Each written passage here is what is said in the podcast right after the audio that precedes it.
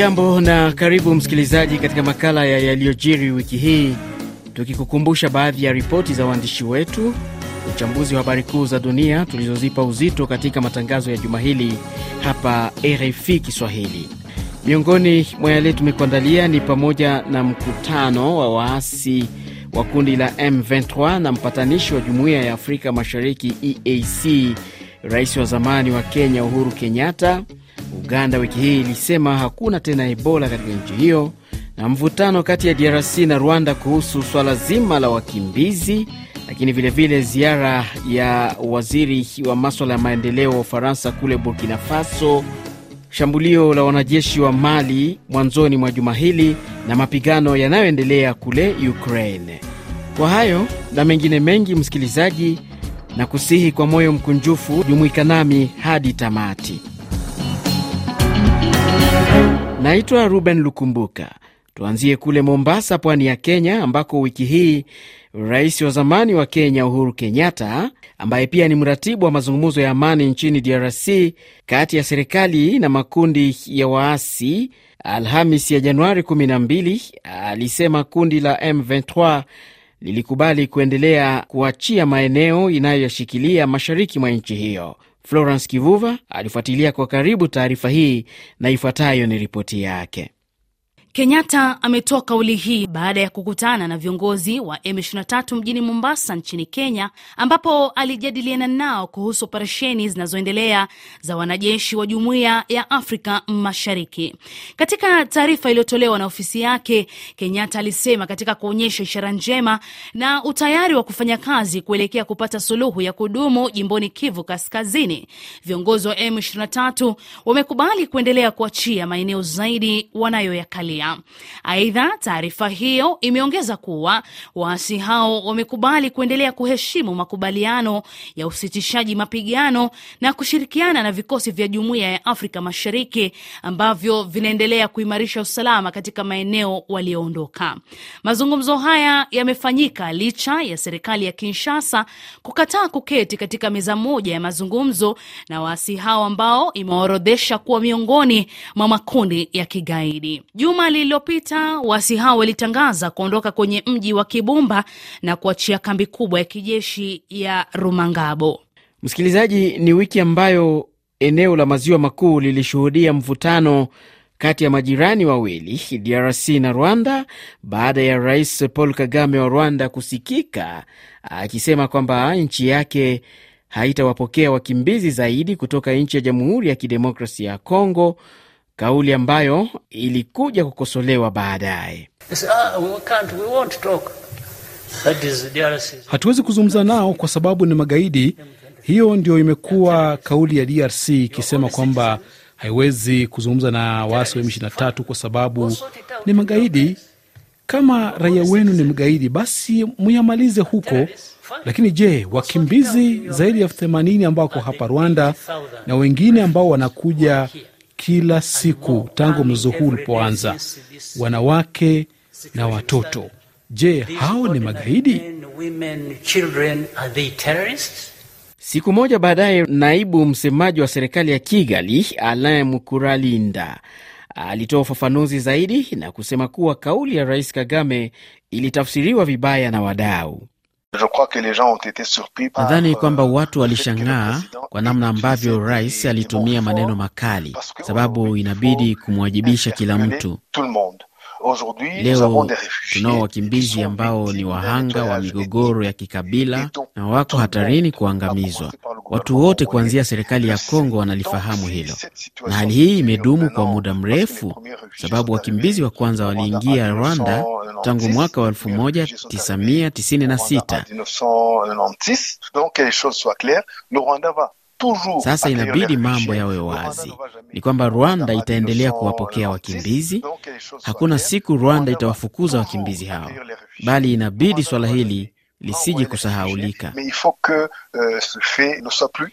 Licha ya serikali ya Kigali kuweka wazi msimamo wake huo kuhusu kuendelea kuwapokea wakimbizi kutoka kwa majirani zake, serikali ya Kinshasa na yenyewe ilijibu siku ya Alhamis ya Januari 12 na kusema kuwa imegundua ujanja wa rais huyo wa Rwanda wa kutaka kuishinikiza jumuiya ya kimataifa kulipa gharama za kila mkimbizi kutoka DRC aliyeko Rwanda, kama ambavyo serikali yake ilikubaliana na Uingereza kuhusu wakimbizi waliopelekwa nchini mwake. Patrick Muyaya ni msemaji wa serikali ya Kinshasa.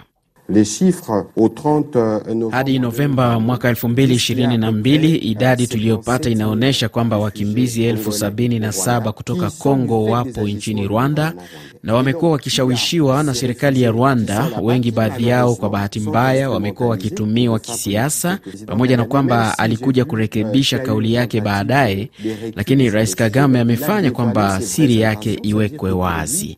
Dili aliyonayo na serikali ya Uingereza ile ya kupokea paundi elfu mia moja na arobaini kwa kila mkimbizi, anataka sasa kuishinikiza jumuiya ya kimataifa ianze kulipia kila mkimbizi aliyeko huko, sababu kwake yeye pesa ni muhimu kuliko mambo mengine. RFI.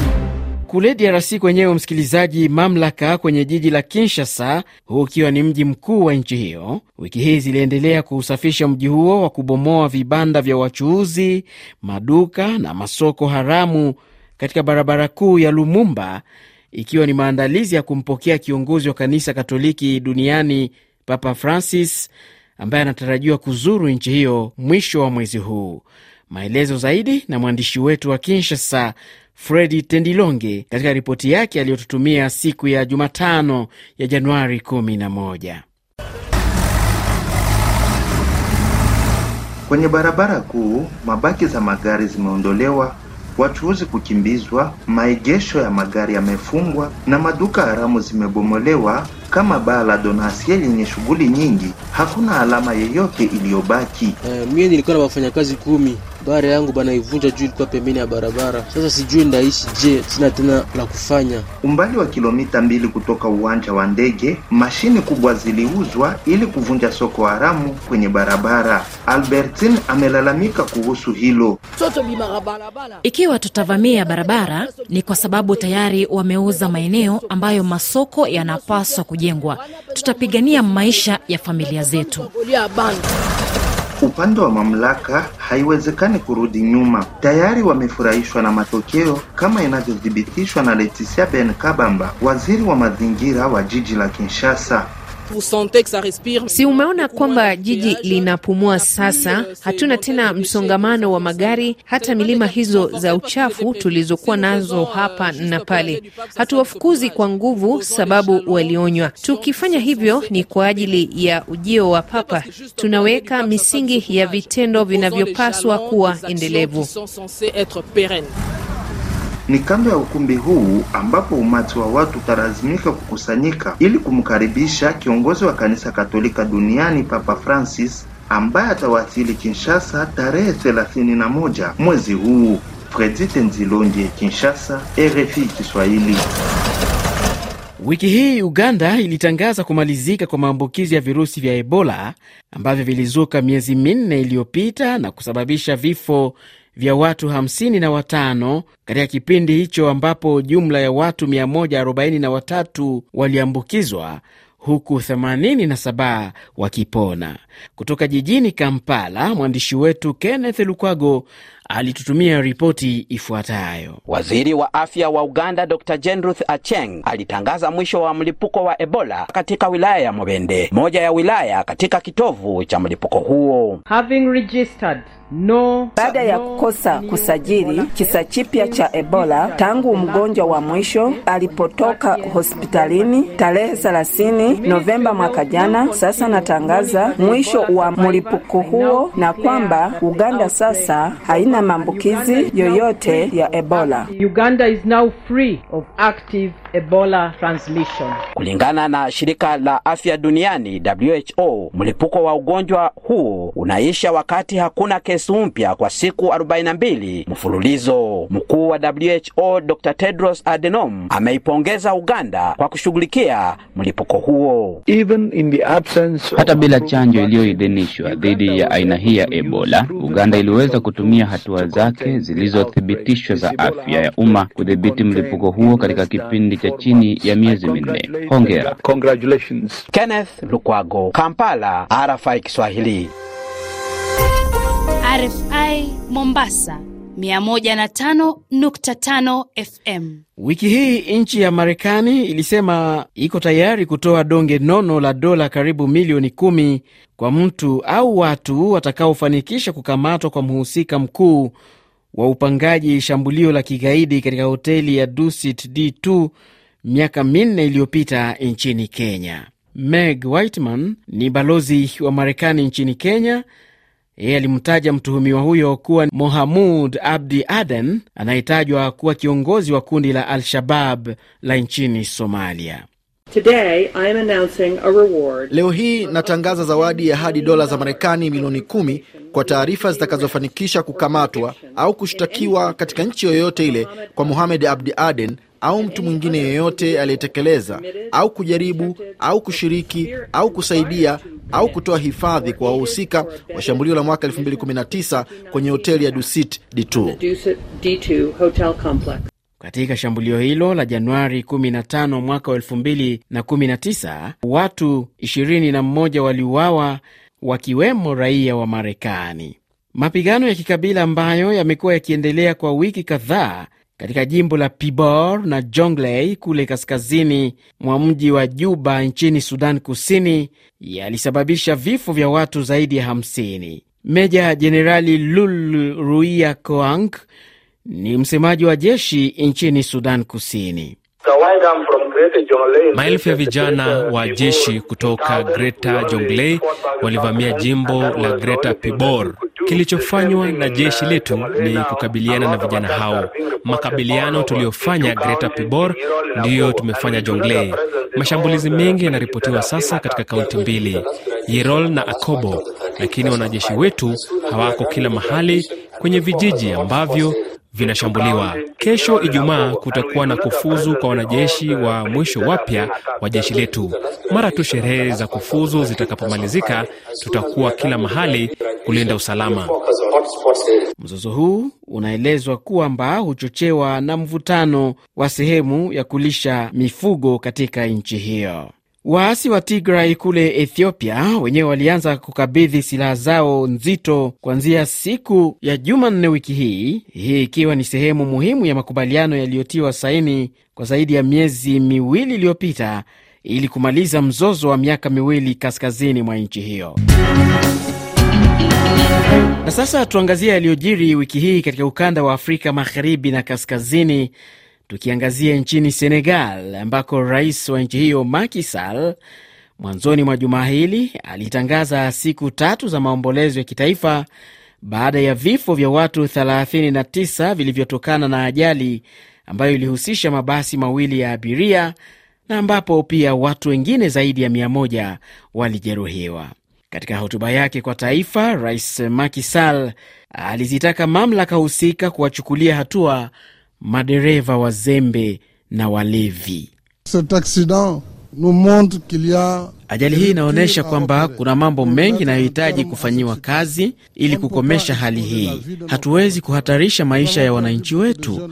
Tumepoteza watu wengi katika ajali hii. Waziri mkuu atakutana na baraza la mawaziri katika mkutano ambao utahudhuriwa na wamiliki wa magari madereva, watoa bima na idara za usalama ili kujadili juu ya hatua zinazopaswa kuchukuliwa dhidi ya madereva na hali ya magari yao na utoaji wa leseni.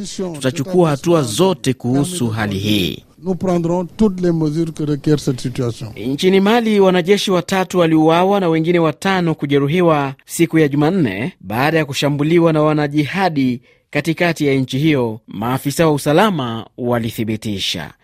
Tarehe 10 Januari, serikali ya Ufaransa ilisema itaendelea kushirikiana na kuisaidia nchi ya Burkina Faso katika vita dhidi ya makundi ya kijihadi na kwamba ina imani uhusiano, uhusiano utaendelea kusalia licha ya mvutano wa kidiplomasia.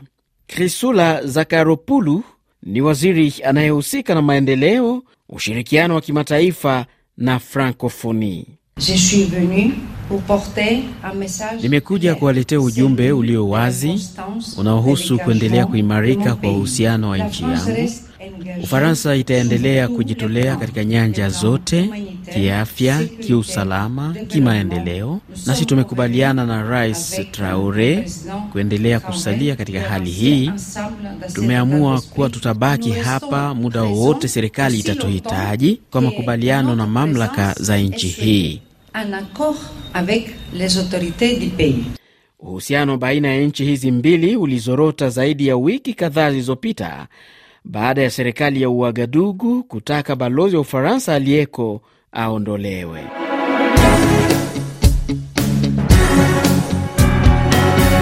Kwingineko duniani wiki hii, tukianzia kule Ufaransa, ni kwamba Jumatano ya tarehe 11 mwezi huu serikali ilisema haitarajii mgomo na maandamano ya watumishi wa umma kufuatia mabadiliko ya muda kustaafu, ambapo umri wa watumishi wa umma kustaafu umeongezwa kutoka miaka sitini na miwili hadi sitini na nne. Elizabeth Borne ni waziri mkuu wa Ufaransa. Ce projet suscitera des commentaires. Mpango huu utazua mjadala, mitazamo ya upinzani. Naomba niwafahamishe, katika makabiliano ya hoja yafanyike bila upotoshaji na bila kuzua hofu. Katika kipindi cha majuma mawili, mswada wa sheria uliorekebishwa kuhusu ufadhili wa usalama wa kijamii utawasilishwa kwenye baraza la mawaziri kabla ya kuwasilishwa bungeni kwa ajili ya mjadala.